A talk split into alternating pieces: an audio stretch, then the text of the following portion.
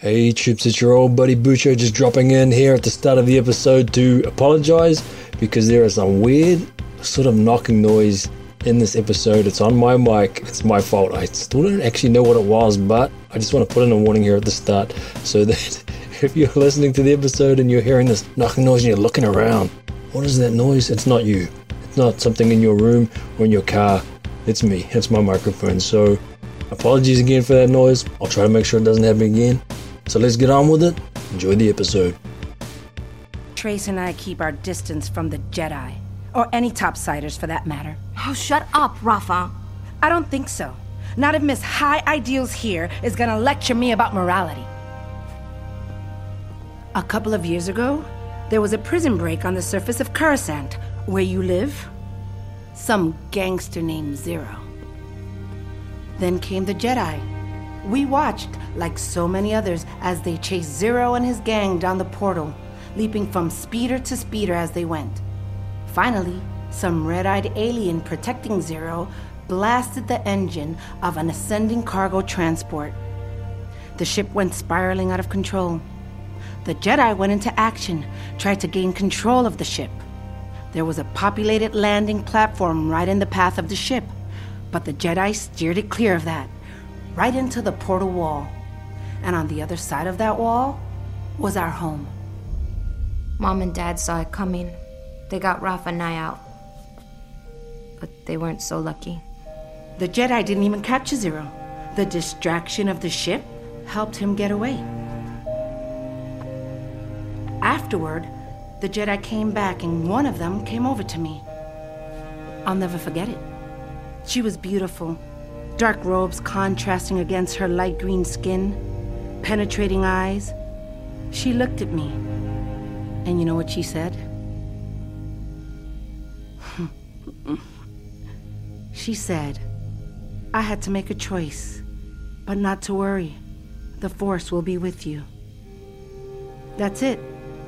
Then she was off, and Trace and I were left without parents, without a home just left there to find our way in their system. I've spent every day since building a new life for me and Trace, and it's about us not depending on Jedi or these criminals or anyone else. We make our own rules and we survive just fine. That is until Trace let you tag along. I'm so sorry. It's time for Send in the Clones! Join your hosts, Bucho and Robbie, on an epic journey through a galaxy far, far away as they follow the escapades of Anakin Skywalker and the Jedi Knights with the clone army of the Republic in their struggle against Count Dooku and the droid army of the evil Separatists! So step in and prepare for adventure because it's time to send in the clones! In this episode, held captive by the dastardly Pike Crime Syndicate and constantly in a state of disagreement, Ahsoka and the Martez sisters make a daring bid for an escape. Although their attempt is ultimately foiled, Rafa eventually takes responsibility for the predicament, showing there is still hope for this wild and ambitious scoundrel. Hey Chips, it's your old buddy Bucho, the Clone Wars rookie on my first watch of the Clone Wars, and next to me in the dropship, he's watched the first six seasons of the Clone Wars three whole times. He's the Ahsoka to my Martez sisters. It's your Justin Barrel Robbie. Welcome, everyone. We are going to talk about the 128th episode in the Star Wars.com Clone Wars chronology, written by Dave Filoni and Charles Murray, directed by Saul Ruiz and Bosco Ng. This is season 7, episode 7, Dangerous Debt. So, Robbie, we're still sort of uh, inventing how we intro the show here. So, let's try this one with you reminding us how you felt about the story so far from the previous two episodes. Yeah, the, the first episode is kind of a reintroduction to Ahsoka and her running into Rafa and Trace and setting up their whole dynamic in that first episode. And then in the second episode, they hatch this plan that doesn't go well. And I mean, honestly, the first episode was, for me, it wasn't bad, but it, it still seemed like, why is Ahsoka letting herself get drawn into this kind of drama, not only between the sisters themselves, but between the sisters and whatever criminal elements that they've gotten tangled with. And it's just like, I, I don't understand why we're doing this, especially when, you know, we have a limited amount of time left with the Clone Wars, you know, and there's other characters that might have been, I don't know, a little more interesting to follow around, like bounty hunters or I mean, there's there's all kinds of things that you can say, the what ifs and the you know, but that's not our job. Our job is to review what we got, not what what could have been, right? So Right. for me, I just say that you know those first two episodes were a little strange for me because as someone who's a big fan of the Jedi, maybe not their methods, but the idea of the the peacekeeper, the justice seeker, you know, I find this strange for someone like Ahsoka to be involved with these kinds of people. So for me, it sort of, in a way, it taints my view of the episodes. And I mean, I don't know. I, I, I'm hoping for more, and I'm hoping for a good resolution to this set of episodes. I mean, I don't want it to be something where on a rewatch down the road, I go, yeah, I just don't feel like watching those. You know, I want every episode to be something I want to watch again. But it's not all about me, right? I mean, you know, there's plenty of people out there that probably love these episodes and think they're awesome. But I mean, for me so far, I've just been a little lukewarm to him. Well, of course, in this episode, Ahsoka explicitly states why she's gotten mixed up with these two sisters. But before we get there, we've got to talk about how season 7, episode 7, Dangerous Debt, opens with our heroes behind bars, arguing about whose fault it is that they're locked up in a Pike prison. A very familiar Star Warsy type situation, a very Luke, Leia, and Han from A New Hope, which was a lot of arguing. Only here, the story gets even heavier than The New Hope ever got, as we learn one, that thing that you call the hole and I call the shaft is actually known by locals as the portal. And two, we learn that Trace and Rafa were orphaned during Cad Bane's breakout of good old Ziro the Hutt, which we saw in season one, episode 22, Hostage, hostage Crisis. Hostage Crisis, the 51st episode in the Star Wars.com Clone Wars chronology. And we hear about how a beautiful Jedi with dark robes and light green skin and penetrating eyes looked at Rafa and told Rafa, I had to make a choice, but not to worry, the Force will be with you. And then Rafa gets taken away to be treated to another good old Star Wars tradition. Well, Clone Wars tradition, Star Wars tradition. She gets taken away to be tortured by electrocution. So Rafa just becomes more and more like Han Solo with every passing episode. And I'm going to ask you who you guess that this beautiful Jedi with the dark robes was. I've got kind of an idea, but how what did you think of learning a bit more about Trace and Rafa's backstory, Robbie? Well, I mean, first, I think she's talking about Luminara Unduli. Yeah, Right? It seems like it. Yeah, she's the only one that I can think of with green skin. You know, when she said that, it kind of made me go, okay, well, it's got to be Luminara, right? Of course, there are supposed to be what 15,000 Jedi all across the galaxy, so it could just be someone we don't know about. But Right. yeah, I thought of Luminara too. I'm with you on that one. Yeah, and I mean, in a way, it's it's this. Uh, you know, I, I've I've said before many times that I really gravitate toward you know characterization and character motivation. You know, it's always welcome to me in any form, and I almost feel like, in a way, this story about Rafa and Trace's parents being killed in this conflict with the you know Jedi and the bounty hunters. I kind of feel like it's it's something that I, w- I wish it had come earlier, you know, and I wish I'd gotten that. I mean, maybe this is the perfect place. I mean, again, we haven't seen the whole the whole arc yet, but it almost feels like I would have been on their side a little more earlier if this had happened earlier in in this story. But at the same time, it, it also feels.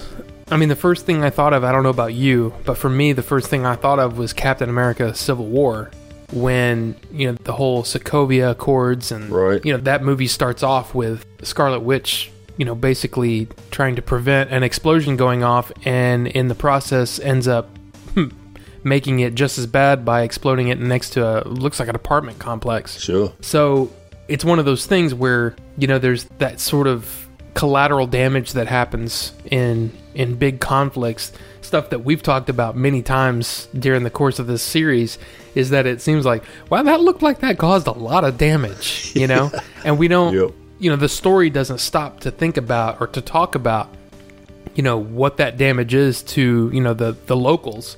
So I mean, it was kind of, even though I kind of found it a, a bit derivative of that Civil War storyline, I really kind of appreciated that because it kind of gives you a I guess a larger view of, of what the Jedi have to deal with. You know, I mean, it's sort of like the age old Superman type conflicts, you know, where it's not just about stopping the villain, it's protecting the innocent. And I think that's something that's, like I said, it was a dynamic that I don't think has really been explored really in Star Wars before. I mean, think about all the all the uh, conflicts with between the rebels and the Empire with collateral damage. Never talked about. Never, you know, it's kind of interesting. You know, funny the, you know, very famous conversation in Clerks about the workers, Yeah. the, you know, the the regular construction workers working on the Death Star that that got you know vaporized when the rebels came in to destroy it. But it's actually kind of an interesting philosophical question to have. Is you know when when you have heroes like this, they have to sometimes make the hard choice. So I found that very welcome. And then yeah, we get electrocution again. It's funny you brought up Superman because one of the things I thought of was discussions we've had about Man of Steel and how Superman is kind of he's weird and alien in that story because he doesn't seem to care about collateral damage. He just seems to shrug it off. But one thing it did remind me of was the way that Luke kind of is drawn into the whole Star Wars story almost because of collateral damage because his aunt and uncle get taken out not because they're after him per se, because they're after some droids that just happen to have fallen into their possession. And so, in a lot of ways, Luke's whole involvement and the thing that gets him over that threshold, you know, gets him to answer the call to talk in hero's journey terms, is kind of a collateral damage thing, you know, from a certain point of view. That's actually that's quite astute. I didn't actually think about that in those terms because I've always thought that that was part of the main. I mean, maybe uh, you you could see it in a couple of different ways, but to me, it's like that is something that the Empire is doing. That's not something from inaction or from direct action. You know, something bad comes out of that. But anyway, I mean, it's it, it is kind of an interesting point of view, though, for sure. And of course, we've talked about Rafa going and getting taken away to be tortured, kind of Han Solo like, and then she gets dumped back in her cell, very Han Solo like. And that's when Trace loses her cool and she gets taken away for questioning. Except, unlike Rafa, Trace manages to escape. And then Ahsoka Force picks the cell door lock, and then she escapes along with Rafa. And soon they're on the run inside the prison, and then they're on the run outside the prison, and they're jumping over yawning gaps and walkways. And I gotta say, Robbie, I straight up loved this thing with Rafa yelling at Ahsoka, If you can't make it, we'll come back for you. And then she turns to Trace and says, Let's get out of here. She won't make it. it cracked me up out loud. And I loved it even more when they miss Ahsoka's jump because they're kind of arguing. And Rafa says, She didn't make it. That's terrible. Obviously, can't deliver it like Elizabeth Rodriguez did, but I have to ask you though, Robbie. Have you ever been force lifted by a Jedi to help you jump across a chasm? And if so, did you notice that you had been force lifted? Or did you just feel like you had done a much better jump than you thought? I can't say that I have ever knowingly been force lifted, but there has been many times when I've done something probably rather stupid and was kind of amazed at the I guess that I landed it or whatever. There's there's been many times close calls you, you might say. But who knows? I mean, there might have been some Jedi around. I wouldn't know. How did you like this comedic stuff? I mean, Rafa, the stuff that I was just talking about, it made me laugh.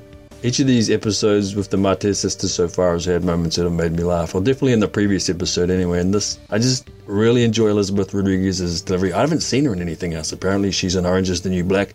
I knew nothing about it, but I love the way she's playing Rafa. And I love that Rafa is still this callous character who doesn't really have a lot of time for Ahsoka at this point in the episode. Yeah, I mean, I can't say that I really laughed like like out loud or anything, but I don't know if it's because I'm finally warming up to these characters a little bit more, but I, I did enjoy being with these characters more than in the previous two episodes.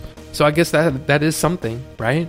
That is definitely something, Robbie. And you know what else is something? It's that after the daring escape, they all split up again. Ahsoka heads off to open the gates, which she does in her usual acrobatic style. I think she takes out, what, five or six guards on her own. And then the Martez sisters take on the job of distracting the guards, which they do in their usual ineffective style until Ahsoka steps in to secretly force lift some of their targets out into the open to make them easier to blast. That seems like a new thing. I don't think we've seen that before ever in any Star Wars thing, have we? I mean, you've seen Rebels and I haven't, and neither of us have really seen Resistance, but that thing where a Jedi secretly pushes enemies out into the open so they can be shot dead, in a way that's kind of cold, but in another way, it's the Pikes and they're the bad guys and they're trying to torture our heroes, so good. I was happy to see them shot down. But then, after a short respite from fleeing Robbie, in which Trace spots the Silver Angel perched high on a landing platform, the trio are briefly on the run again before Trace and Rafa are recaught by the Pikes. But not without escaping the notice of another trio, a threesome of Mandalorians, including dun dun dun Bo Katan Robbie, who references her earlier encounter with Ahsoka on Carlac in season 4, episode 14, A Friend in Need, the 80th episode in the Star Wars.com Clone Wars chronology, and she also references a common enemy, which we can take to be the Pike Crime Syndicate, who are part of Maul's Shadow Collective. How did you like this development when they escape again, get caught again, Bo Katan turns up? Well, I mean, there's a lot to take away from this, I guess, because it's really a, a very action-heavy Act Two and Three in this in this episode. I mean, for me, there was just little callbacks and little little Easter eggs for those of us that have been Star Wars fans for a long time. I mean, when uh, Trace kicks open a door, there's a hammerhead and a Thorian. He's one of the OG Star Wars action figures. I mean, Right. he's even got the blue shirt. I mean, that's just a cool little thing. And even the Snaggletooth at the very beginning Yeah. uh, is being led through the uh, the prison there. Those kinds of things are always fun. One of the things that you know you had mentioned in the first two episodes how it felt very Disneyfied in a way. And then this episode, man, the violence is uh it's pretty rough. Yeah. I mean, you've got the electrocution, you've got the pike being crushed in between the two platforms. You get multiple pikes being blown up and shot and all kinds of things. It gets more hardcore in this episode. Yeah, I mean, it's just, uh, it's crazy. And I have to say, from a, I don't even know what you would call me when you think about like Star Wars fans, right? I think there's different levels of Star Wars fans. All are welcome and all are just as valid, but I feel like there's some people that are definitely more, you know, they like the crime element. Some people like the Sith, some people like the Jedi. And for me, the idea of even though there's villains present, using the Force to push them out of hiding so they can be shot and killed just seems, um, wow. You know, I mean, I'm not saying it's on the level, as I said before, force chokes or, you know, using the lightning or anything like that, but man, that's, um, that's something else. I'm curious as to how other people will take that, or if, you know, they're just caught up in the episode and are completely fine with it. But for me, it seems like, wow, that's that seems like it's stepping over a bit of a line here. But at the same time, Ahsoka has pointed out, especially in this episode, that she's found herself in this situation. People need help, and she's going to do it no matter what it takes. So, in a way, she sort of set the stage for that kind of thing. But I still feel like it's a line that I'm like, man, that's, uh, wow, okay. It's an interesting line, I guess. Well, the decisions that they made in this episode, Robbie, unhappily for our heroes, sees the episode wrap up soon afterward, with them back in the custody of the Pikes, following a brief rescue attempt by Ahsoka and some kind of utility speeder. And there at the end, we get the first signs of some kind of character development for Rafa. We get the first signs of humility. So, although the episode finishes in the same location, our heroes finish the episode in a much more contemplative and much more apparently unified frame of mind than when they began in the episode. And the very final shot of the episode, of course, is the three of them lining up, all facing in the same direction. When at the start of the episode, they had all been, and in the previous episodes, there'd been a lot of arguing, a lot of pulling in different directions. So, just as a piece of cinematic storytelling, I enjoyed the way the episode ended and really drove home that while on the surface it seems like they've gone nowhere, you know, not far beneath the surface, there's been a ton of character development in this episode. No, I agree with you, and that's one of the things that I really appreciated about it. Especially there's uh, that one conversation that Rafa and Ahsoka had talking about, you know, this life. Oh, I wonder if Trace is cut out for this life, and Right. you kind of get the, at least from me, who's you know watched tons of stories about all kinds of things, crime and families that get drawn into it, and sort of innocent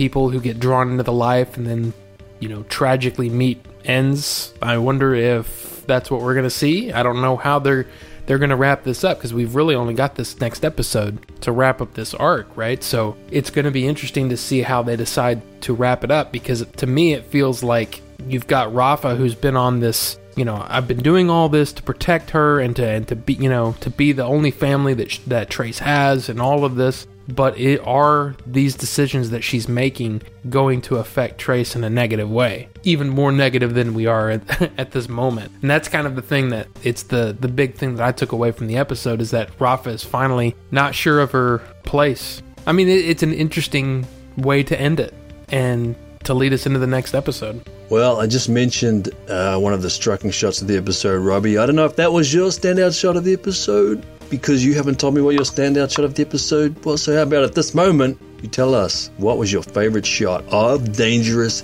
Debt? My favorite shot was sort of a number of shots, and it's probably pretty obvious. It's the explosions as they're running toward the camera. The camera's kind of coming away and all the explosions happening in the background. What I liked about it is the framing. It's almost like the camera is almost at almost ground level as they're running there were just some striking shots. It's something I uh, I really enjoyed. Yeah, this whole I mean, we're to get repetitive. This whole season just looks so awesome in in so many ways, and this episode is continues that trend.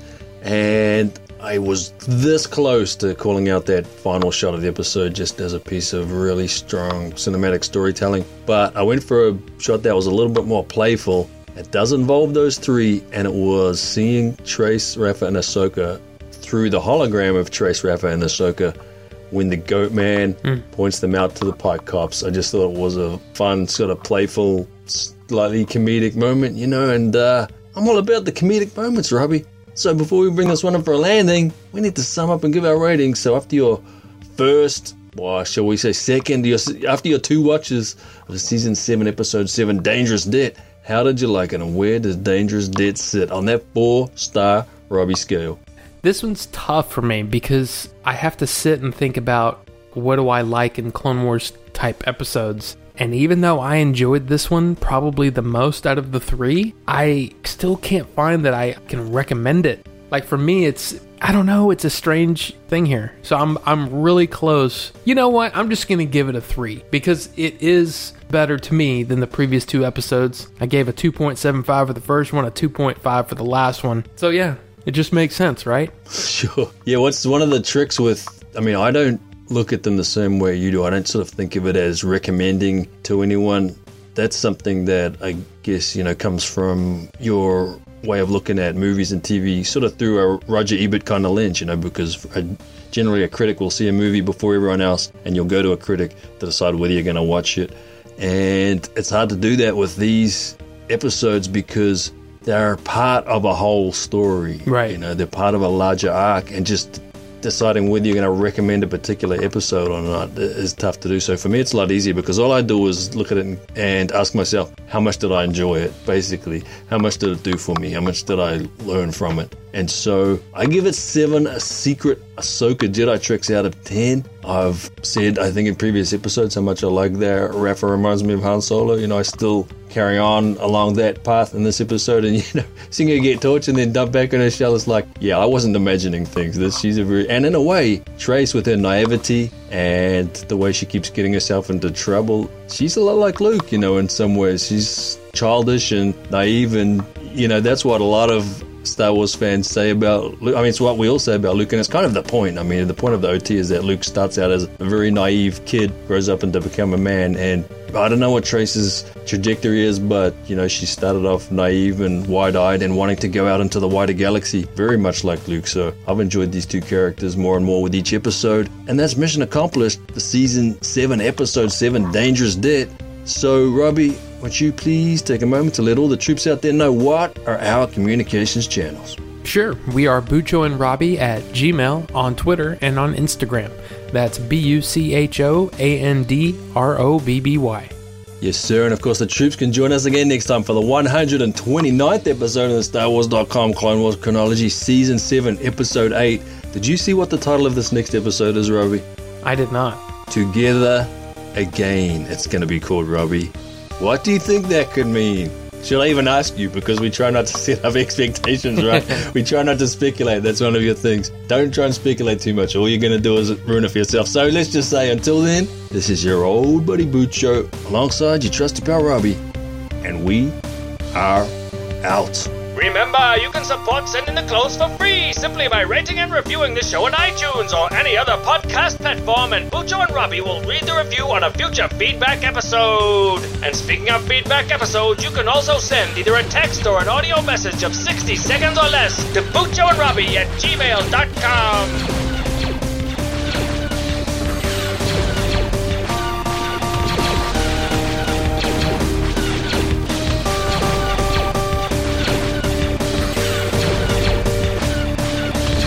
May the force be with you. You see that? Come on, Ahsoka! If you can't make it, Ahsoka, we'll be back for you! Let's get out of here. She won't make it. We can't just leave her. Wait, where'd she go? She didn't make it. That's terrible. Ahsoka! I'm here. How'd you do that? I'm more athletic than I look. That's not normal. We don't have time to discuss this. Let's go.